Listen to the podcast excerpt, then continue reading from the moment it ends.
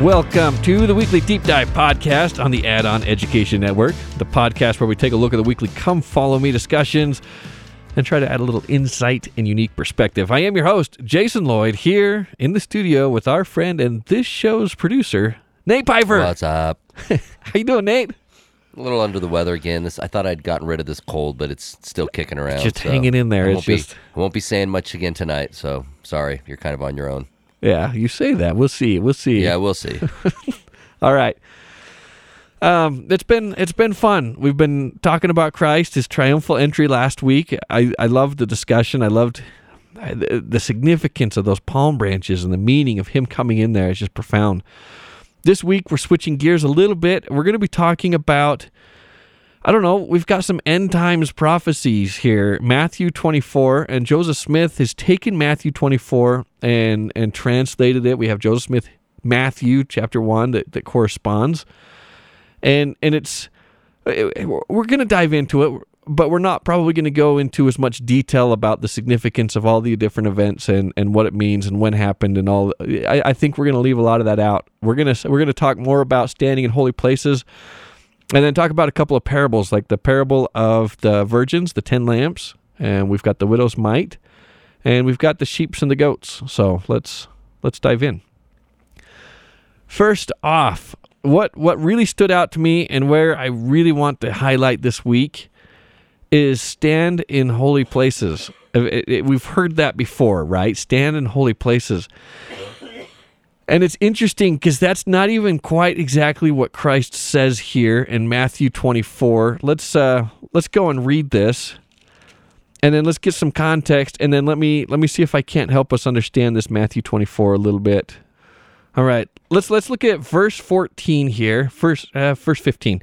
When therefore shall you see the abomination of desolation spoken of by Daniel the prophet, stand in the holy place.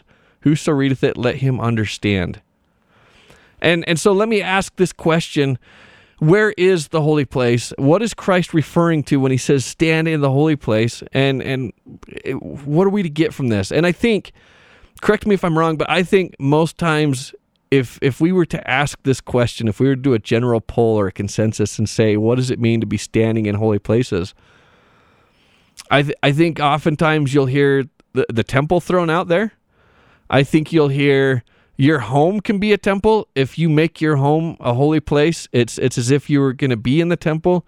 And this idea of be in good places, avoid maybe bad places, be where the Spirit can be.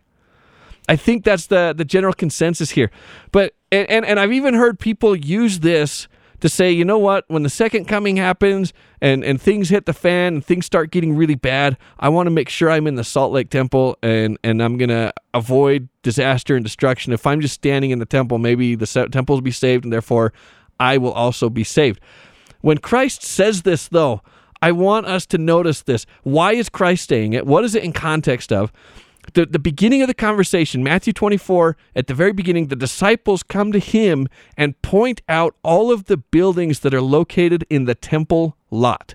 And we're talking about these structures that are built inside the temple, but not the temple proper. And Christ responds to them by saying, you see these buildings? Not one stone will be left standing on another. They're going to be destroyed. Absolutely. All of these buildings are going to be destroyed. The temple itself is going to be destroyed. And then they ask the question, when? When is the temple going to be destroyed? And Christ is answering that question by telling them things that are going to happen and things to look for so that they know when the temple, and not just the temple, by the way, but Jerusalem is going to be destroyed by Rome. And this happens in the year 66 AD. The Jews have the first Jewish revolt against the Roman Empire, and it's actually a very successful revolt at the beginning. In the year 66, the Jewish rebels chased the Romans completely outside of the city, outside of the area. They've gained their own sense of independence and created their own governance. It's a successful revolt at the start. And in Rome, Nero's the emperor. He's going to die. You're going to have this change of the guard, and a new emperor takes the throne in 69 AD. And then in 70 AD, Rome lays siege to Jerusalem. And this is actually a pretty rough thing to do. They lay siege around the time of Passover. And remember, what's happening at Passover in Jerusalem? You have all of these people, these pilgrims, coming from Capernaum, coming from the north, coming from anywhere where the Jews are outside of Jerusalem, all come back to Jerusalem, to the temple, to offer up their sacrifice for the Passover feast and the Passover celebration. Christ came to Jerusalem for Passover. His disciples come. This pilgrimage is being made. And while Rome is laying siege to the city, they're not letting anybody out. But when all of these pilgrims come, they let them in. And why are they letting them in? Because all of these outsiders are going to help deplete the food and water sources from the city from within. And once they come in, they don't let them out. So Christ is telling you, hey, the temple's going to be destroyed. Make sure you stand in the holy place. If anyone interpreted that to mean, oh, I need to make sure I'm at the temple when this happens, they would have been part of the destruction. The people that pilgrimed from far to come in to be part of this were destroyed. And if you're to think, I'm going to make my home a holy space like the temple, most of the houses were destroyed too. So that's one thing I wanted to focus on today. When Christ says, stand in a holy place, what is he referring to? If it's not the temple, and if it's not our homes, and I think we easily fall into the same trap as the Pharisees. Because the Pharisees were looking at it saying, the laws, the traditions, the rites, all of these things, herein lies salvation. If I do this, if I adhere to this, I'm going to be safe. Are we like the Pharisees, replacing the law of Moses, the tradition, the rites, now with our form of this is going to save us? Does it not say, search ye the scriptures, for in them you think you have eternal life? Do we say, because I study the scriptures are going to save me? Did the scriptures atone for me? Are the scriptures going to plead to the Father in my behalf? Are the scriptures, an inanimate object, going to be able to resurrect me from the dead? Is my temple attendance going to save me? Is going to church on the Sabbath going to save me? Is my fasting going to save me? And this is the same lesson I think we've harped on week after week as we've kind of been reading this, is we do these things not because these things have any ability to save or grant us life, but because Christ does, and these things should bring us to Christ. Christ will grant us life. So where are the holy places? The holy places is being where Christ wants us to be, doing what Christ wants us to do. It is very much a living gospel, not a dead one. If we rely on dead works to save us, and we think that these are going to be okay, and I can pay my way into heaven through all my good deeds, it's not going to work. So what saved the people was when they saw the signs coming and they heeded the words of Christ warning them to not be there, and they fled. For them, the holy place may have been halfway around the world. Maybe they were in Europe when Jerusalem was destroyed, and they were safe because they listened to what Christ told them to do. That's what it means to me to be standing in holy places. Let me pipe in. Please do. Did Jesus always hang out in the temple? Was he just in the temple the entire time he was out ministering? Yeah, absolutely not. Okay. I think that alone probably answers that question for me. And to your point, I completely agree. And as I agree with you that standing in a holy place is where Christ wants us to be, I also would like to add, make where you are a holy place. Like sanctify the places that you're at with your with the example that you have of Christ, or doing things that Christ would do in those circumstances.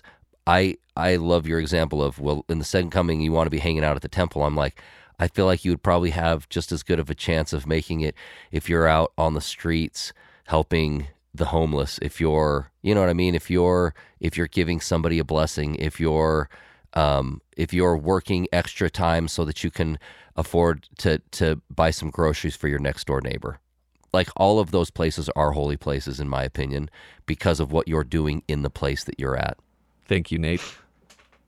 Oh, yes. Yes. And here's one last thing I want to hit on this, and then I promise I'll move on, and unless you want anything else from here. He doesn't say stand in holy places.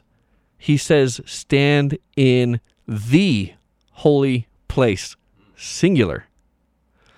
Which is kind of interesting, because the temple had two rooms. You had the Holy of Holies, which is the throne of God, the Ark of the Covenant, and that's the presence of God, and it's separated by a curtain, which, by the way, has cherubim patterns sewn into the curtain. So it's cherubims keeping the way from being able to enter in there. And then the other room is called the Holy Place. That's its name. And then you have the outside world.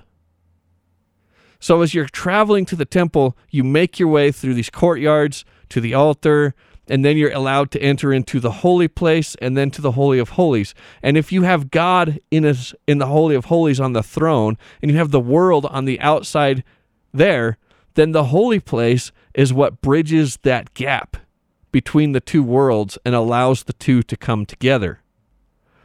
And the furniture in the holy place is the menorah. And the menorah was shaped as a tree, and it has these knops and the branches, and it's this idea that the menorah embodied the tree of life. And the fruit of the menorah, the fruit of this tree, is literally light, the flame that's burning on these candles. And as we've talked about before, and you'll see it in the Book of Revelation, when John goes on his tour of the temple and he hears the Lord Christ calling him, he looks, and what does he see? He sees a menorah. And in the midst thereof, he understands that that's an image or a symbol of Christ.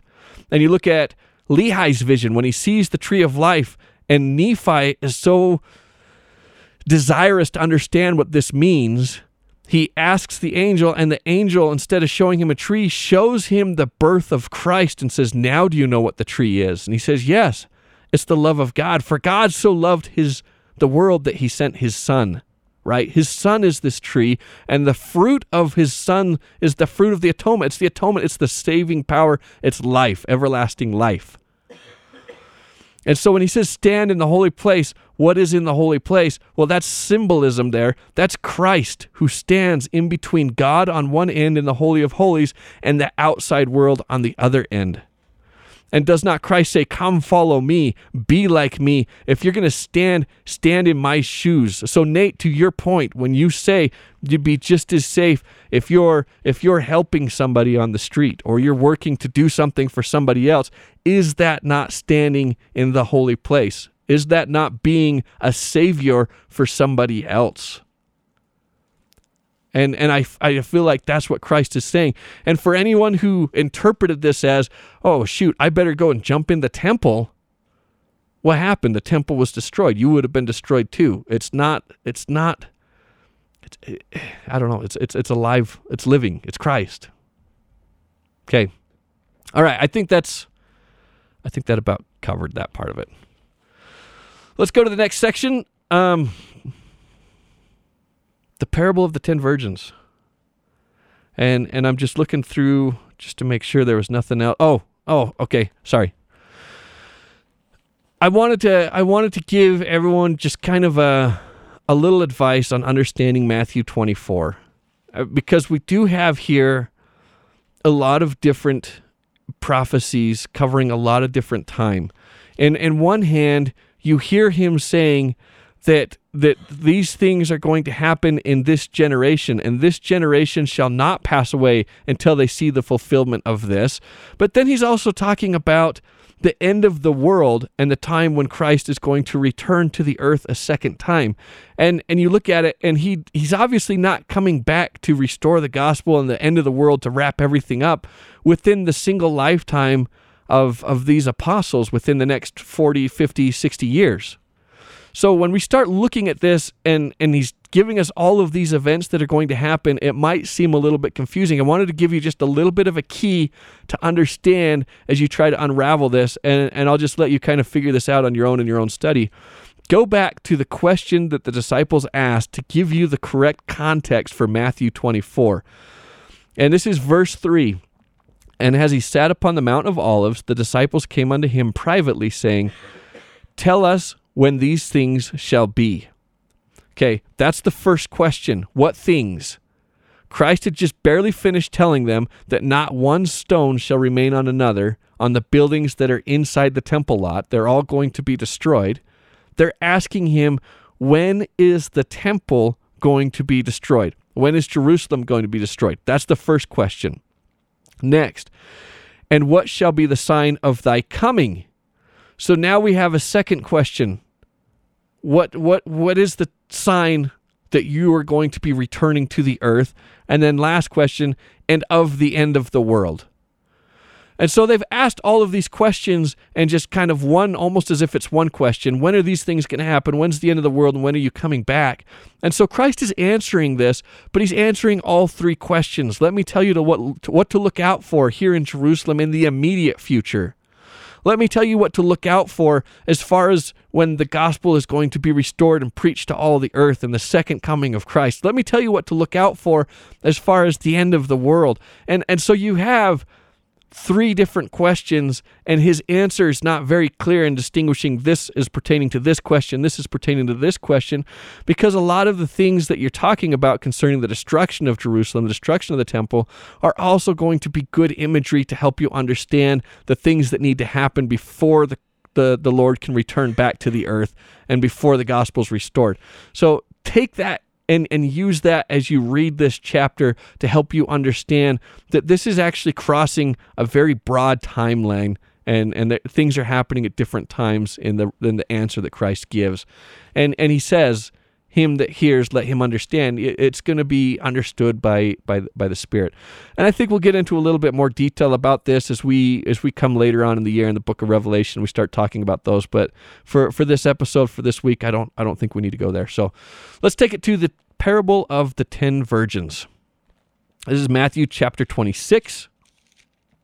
"And then shall the kingdom of heaven be likened unto 10 virgins, which took their lamps and went forth to meet the bridegroom. And 5 of them were wise, and 5 were foolish. They that were foolish took their lamps, and took no oil with them. But the wise took oil in their vessels with their lamps." And so I think right off the bat, when we're talking about the difference between the wise and the foolish, the wise took oil in their vessels with their lamps. It sounds like it's not just that the lamp had oil in it. As I read that, it almost sounds like they took a separate vessel with them that had oil that they brought with their lamps, and their lamps were full of oil as well. And so it's almost like they were a little extra prepared maybe. Keep going. While the bridegroom tarried, they all slumbered and slept. And I think that's an important detail. While the bridegroom tarried. Perhaps they were expecting this feast to start much earlier, but he takes his time in coming. And I think we need to understand why he's taking his time and what's happening. But they're waiting for him, and they thought they had enough oil. Whose fault is it that they're out of oil? An argument can be made here that because the bridegroom tarried and took so much longer to get there, that's what caused these people to not have enough oil in their lamps. Keep going. At midnight there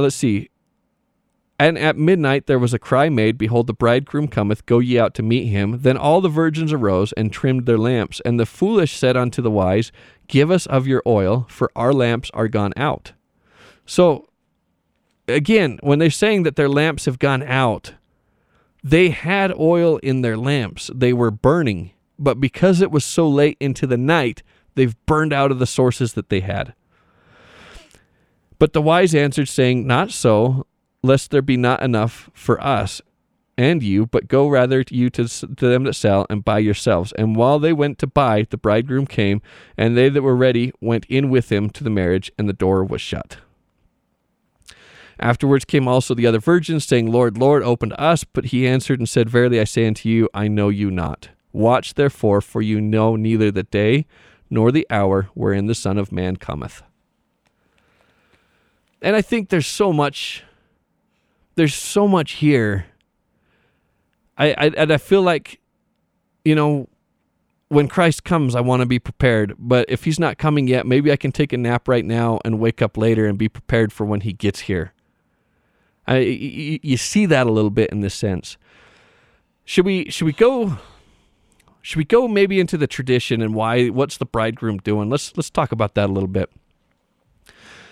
The idea is that the bridegroom and the father of the bride need to negotiate and determine the price and the conditions and the contract, because the groom is buying the bride in essence from the father. And they go and they reach their agreement, and when they have, now the groom has to go back to his house, his father's house, and he has to prepare a chamber for the bride in the which they're going to consummate their marriage. And while they're consummating the marriage, you're going to have the wedding feast where all of the guests are going to celebrate the wedding and the marriage.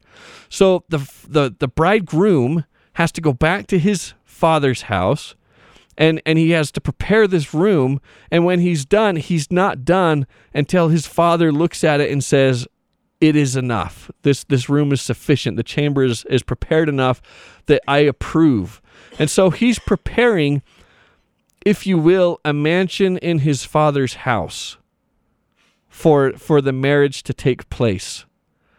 And when he's done preparing the mansion for the bride, now he can go on his way back to the bride's house, to the father of the bride, and pick up the bride and bring her with him back to his house.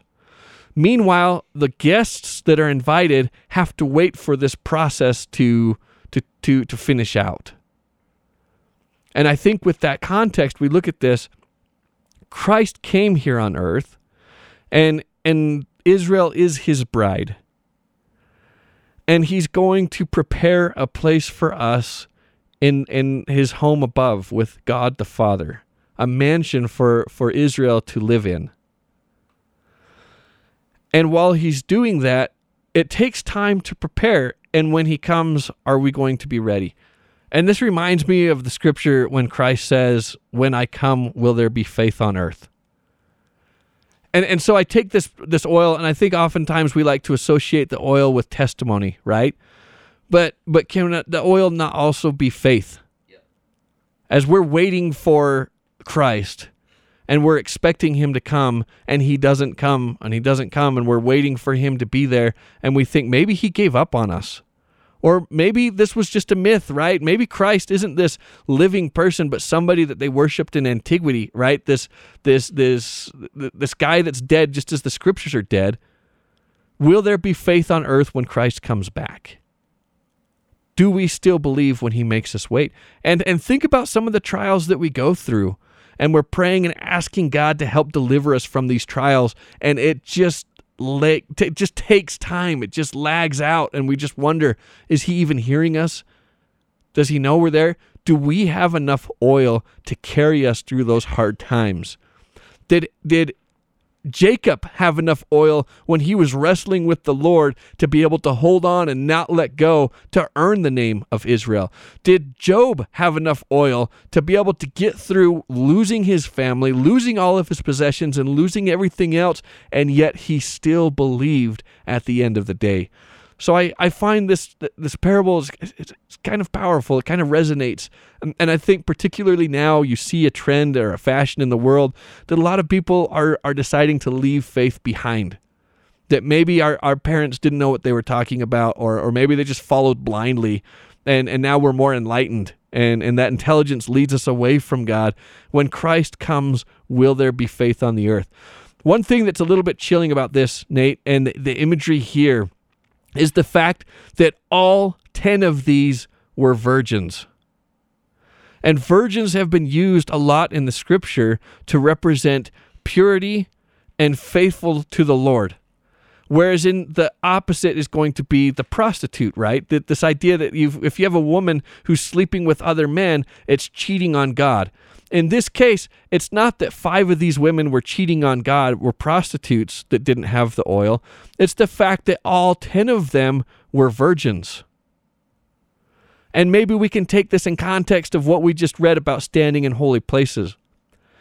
Are some of the virgins, the ones who are faithful to Christ, the members of his church, or Israel, faithful Israel, if you will, relying too heavily on their own good works or things other than Christ to where they're tempted to lose that faith that they had in him? Great point. Okay. Great point. So that's the parable of the 10 virgins, and I you guys probably have you've probably heard just as many interpretations, and you've got just as many good things there. I'm going to leave that one as is. Let's jump into the next one. Nate, your favorite parable of the talents. Oh baby, oh baby. Why do I have to be sick this week? All right, let's do it. Well, and what is a talent? And a talent is a measurement. And it comes to find out, a talent is about 70 to maybe 75 to maybe 100 pounds. And pounds of what? It doesn't say. In this story, it doesn't specify. It could be pounds of silver. It could be pounds of gold.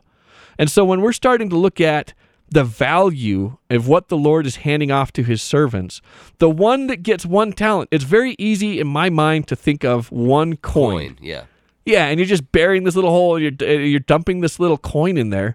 But the truth of the matter is, the scholars, the historians, they'll give this range anywhere from $30,000 to $1 million was entrusted to this to the servant in which 1 talent was given. And then you think of the one that had 5. We're talking multimillionaire and coming back and returning the 10. So we have the parable of the talents. Nate, This is your. I don't want to dwell on this too much because I've done it so much, but I will just for all of our new listeners. Just put out a quick bow on this. I'm putting a quick bow on this. This parable has so much more to do with stewardship and responsibility, and being good stewards over the things that the Lord has entrusted us with than sharing your talents like singing and playing guitar and baking cookies and all of those things. It's really nice to think of the word talent in that context, but as Jason just reiterated, once again, it's not. So let's all do a very good job of reading this parable with the idea that we're asked to be good stewards. If this parable inspires you to go sing for the choir in church, awesome. I'm glad who would ever say that that's a bad thing? But to try to dismiss the importance of realizing that this is a measurement of wealth, money, stewardship, you're missing the point of this parable. That's all I have to say. Okay, and I'm just going to wrap this up, quoting Christ in 2 instances on how he wraps this up. To the one that was faithful and doubled it from 5 to 10, and to the one that doubled it from 2 to 4, right? He says, "Well done, thou good and faithful servant. Thou hast been faithful over a few things. I will make thee ruler over many things. Enter into the joy of my Lord." And I take that in context of 2 weeks ago, we were talking about the unjust servant who was not doing a good job, who his Lord called him and he's going to fire him. So he cooks the books or fixes them to try to make the Lord's debtors happy and gain favor because he knows he's headed to the outside world. And Christ sums that up by saying almost the opposite. He that is unfaithful in a few things will be unfaithful in great things. And so attention to detail a little bit, right? If we're willing to compromise on important things, what else are we willing to compromise on? And if we're willing to be faithful in some of the small things, then he's going to also give us the opportunity to be faithful in great things. And then the last thing I wanted to hit on this is what he says to the one servant who hid it in the earth, right? And it's not like he lost it. He was still able to return what he had. But he says in this verse 29, "For unto everyone that hath shall be given, and he shall have abundance. But him that hath not shall be taken away, even that which he hath." And that seems, boy, doesn't that seem unfair to the one that has to the one that has a lot? I'm going to give more. No, it doesn't seem unfair to me at all. I feel like that steward proved exactly what he was going to do with the things that he had been given stewardship over and accountability over. So no, actually, and in fact, I'm glad you asked that question, because again, the idea that in this life, it's unfair if we don't have the same things as somebody else, or do have the same things. One, it's not a judgment on necessarily if we're good or bad stewards over things, but when you take into account, like, yes, some people in this life will have more than you. They're still responsible for that. They're responsible for what they do with that wealth, what they do with those responsibilities, what they do with that power, what they do with that leadership. In a lot of ways, I am totally okay that I'm not responsible for, you know what I mean, all of the things that come along with some of those other things that we only see the good things, I think, right? We see these knuckleheads out on yachts, and we're like, man, that must be the life. And so many of these times, these people are miserable. Okay, cool. Well, maybe they were the millionaire. Maybe they were the millionaire given the one thing that you know what I mean, that is like not knowing exactly what to do with it. All I guess all I'm saying is that this isn't as cut and dry as it's fair to somebody and not fair to somebody else. God's going to give us, I feel like, an opportunity to magnify the things that we have stewardship over in this life. You said it. The scriptures say it. If we magnify those things in this life, we'll be given everything. Whether we're given 2, whether we're given 1, whether we're given 5. Be a good steward. Prove that you are responsible enough to deal with the things that you are given responsibility over. The reward, Jason, you said it, all things. All things. Many things, whatever. I'm just saying it's like, great. What an amazing opportunity to prove that we are responsible enough to be good stewards over things. And thank goodness, I'm not responsible for a lot of things that other people are responsible for, and the headache and the heartache and the time and the sacrifice that it would take to maintain and be a steward over things that are really outside of my, scope of what I would want to be doing. Well, think about all the stress that guy was feeling with the one talent and losing that. I mean, multiply that again. If he gave him 10 talents in response and said, okay, I'm going to make you be even more responsible. Changes? What changes in that dude's heart? Like, the thing is you're a good steward or you're not, I feel like. But I think you can learn it. But like in this story, it's like, what would have, you bring up a good point. What difference does 1 million or 10 million make? Like, the dude's a knucklehead. That's, okay, cool, the bottom line. Christ, the master, whoever you want to put, was merciful, only giving this person 1. Yes. That's him doing him a favor. It is. And he still is going to complain about this. So it's like, cool. Clearly, the you can see by, again, the way this conversation plays out where the problem lies. Well, I wonder if he's even complaining. I don't know that he is, right? I don't think he wanted the responsibility. I mean, he's saying it. I went and hid this. I was worried. I was worried I was going to disappoint you. I was worried I was going to lose it. I can't handle responsibility. That's his response. And the Lord, in his mercy, is removing responsibility from him. You can't handle it, then let me not put that responsibility on you. There it is. I think that's all I have to say about that. And one thing just maybe to hit on is, it's not like the Lord is giving them all this sum of money and saying, here, this is your wage, go and live on this and have fun, right? These are his hired servants, right?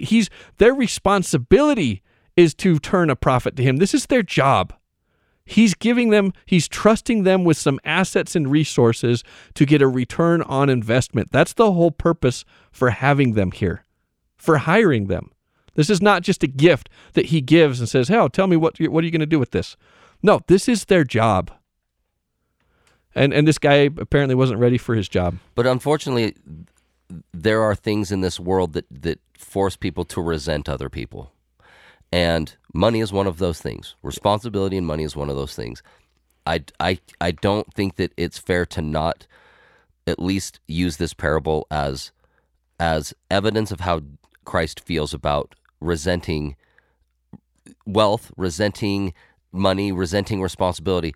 I tend to agree with Jesus in this parable where, cool, if the person is, instead of excited to go out and take what he's been given and use that and do something with it, but is instead looking at some what everybody else has and saying, well, that's not fair. I'm like, oh, okay, cool. Like, I don't even remember who the quote was from, but it's some old, economy professor, scientist. But it was like, cool, some people aren't responsible enough for wealth to ever be able to have it.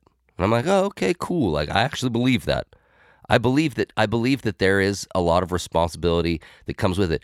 If you resent somebody for something else that they have that you don't, it's hard for me not to think, oh, cool, then maybe you're not in a place right now that you're responsible enough to be dealing with that. If instead of going, hey, I'm going to take what I have and build, you instead look at somebody else and say, well, because I don't have what they do, I'm giving up. It's like, oh, you're being given an opportunity. Take the opportunity. And this might sound harsh and whatever, and again, I'm not trying to make it sound that way. And I understand that there are a billion different circumstances, right? But even in the worst of cases, what an opportunity to take the little that we do have and try to find a way to magnify it. That's the only point I'm making. I'm not a rich person. I'm not a wealthy person at all. I'm happy. I'm living the dream. I love my life. Yes, there's a human nature sometimes when you see the dudes out on the yacht and you're like, well, that would be nice. But then I'm like, I don't even like going to the shipping store to like ship things. Like, I don't like sending mail. I don't like having to find a color printer. Like, you really expect me to want to find a place to dock a yacht, to take care of these things? I mean, that's just a lot of responsibility that I don't want. Like, I can't say enough. I feel like to this point in my life, thank God he's given me kind of what I am able to handle, and not too much more and not too much less. And there's one last word of advice here that I've learned from you, Nate, is the motivation behind decisions.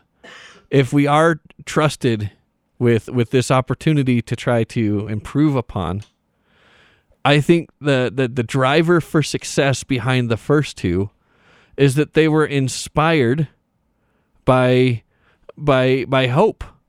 Their motivation was... I don't know. I don't know how to say it. It's positive. It wasn't fear. It wasn't fear.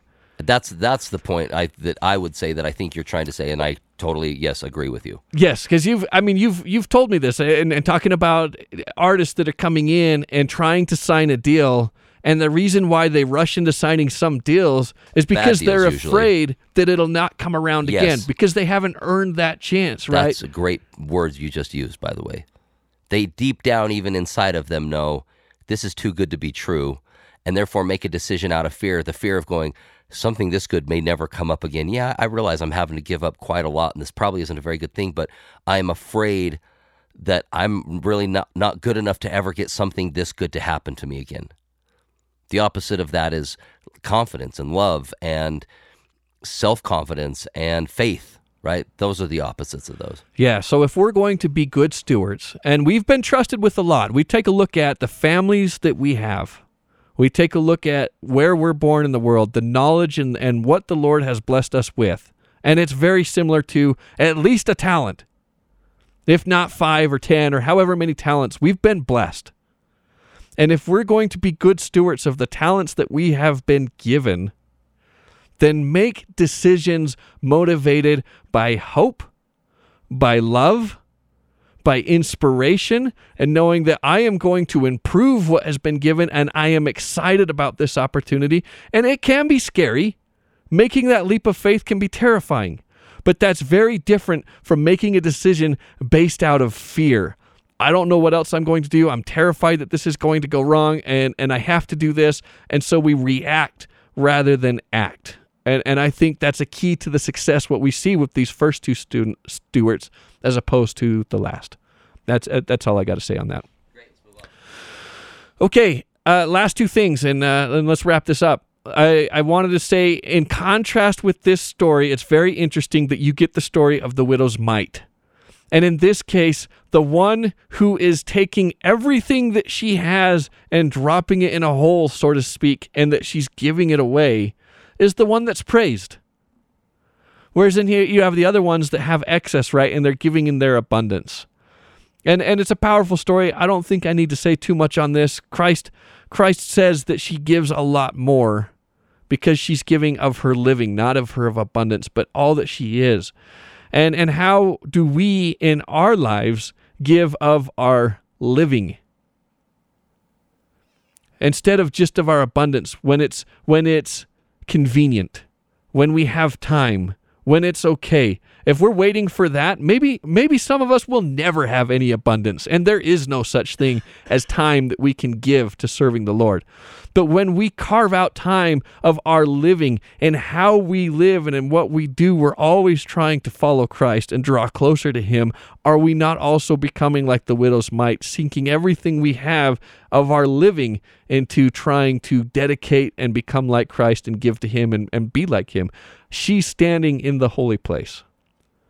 And that takes us to the last one here. This is the sheep and the goats. Sheep go to heaven. I'm playing a cake drop here, right? Go to hell. You knew I was. Go to heaven. Goats. It's got go to. Hell. Okay. It has Let's to. Let's do it. I'm finding it right now. Cue it up. All right. He says that a shepherd is going to separate the sheep from the goats, and then he's going to relate that back to people and judgment at the end. And he says he's going to separate people. And when he separates the people into these two categories, similar to as a shepherd would separate the sheep and the goats, he looks to the sheep and he tells them, when I was hungry, you fed me. When I was alone, you visited me. When I was in prison, you visited me. When I was naked, you clothed me. You took care of me in all of these instances. And they're shocked. When did we do this? We never saw you. And he says, inasmuch as you have done this, and this is critical, to the least of these, you have done it unto me. Not inasmuch as you've done it to your sick dad, who by the way, you should be loving anyways, or your friend who's down on his luck, who needs a little bit of help. Because are your family and friends really the least of society? Who's the least of society? And are there people in society that we turn our nose up or try to ignore because we find them disgusting or we're abhorred by the decisions that they make and we don't feel like they deserve our mercy or our charity? And he turns to the other people who he's compared almost similar to the goats here, and he says, you didn't feed me when I was hungry. You didn't give me money when I was poor, or visit me in prison, or any of these things. And they say, when? And inasmuch as you have not done it to the least of these, you have not done it unto me.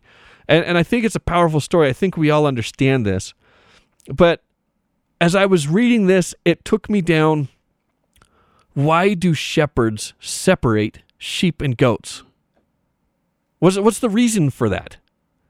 And so I was looking, and I was doing a little bit of research on this, and there's a couple things here. First off, because they behave differently, right? Sheep are very much herd mentality.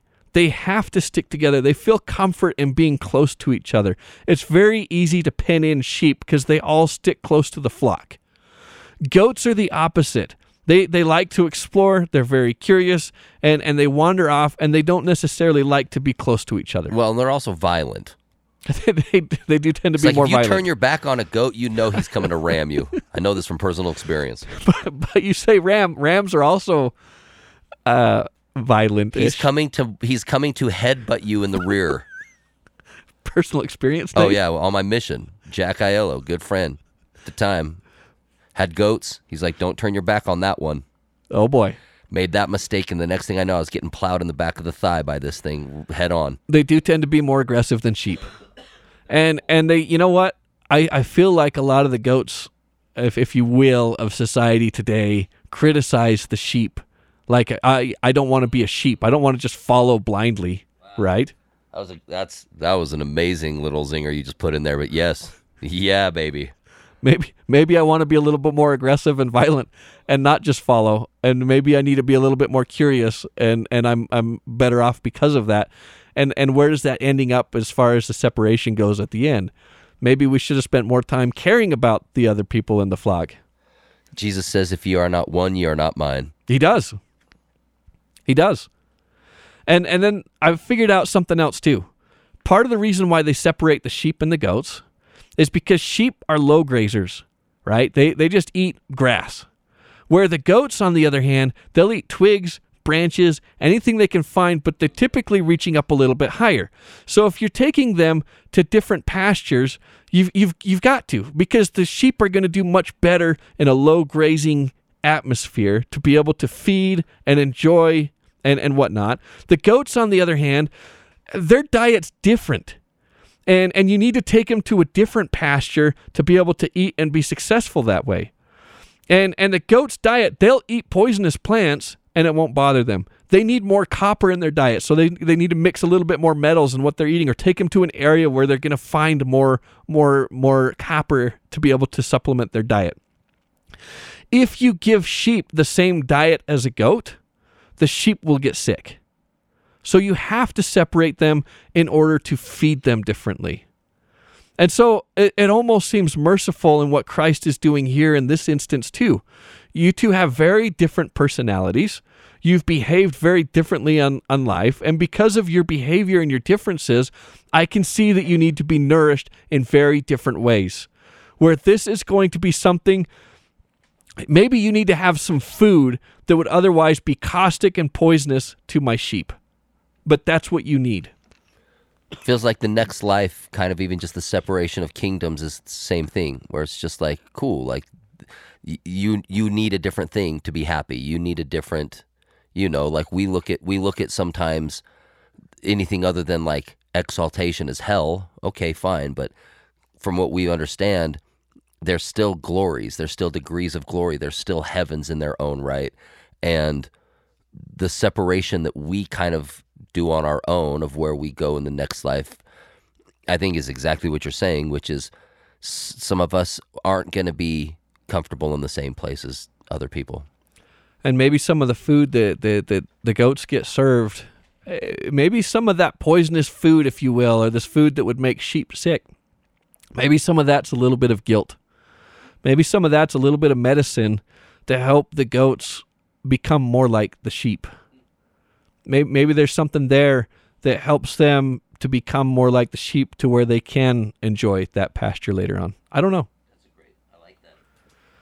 That's a great point. Good stuff this week, Jason. Anything else you want to hit before we wrap this up? I think we wrap it up. I think we're there. Amazing. Sorry that I'm sick and can't really help you out much here, buddy.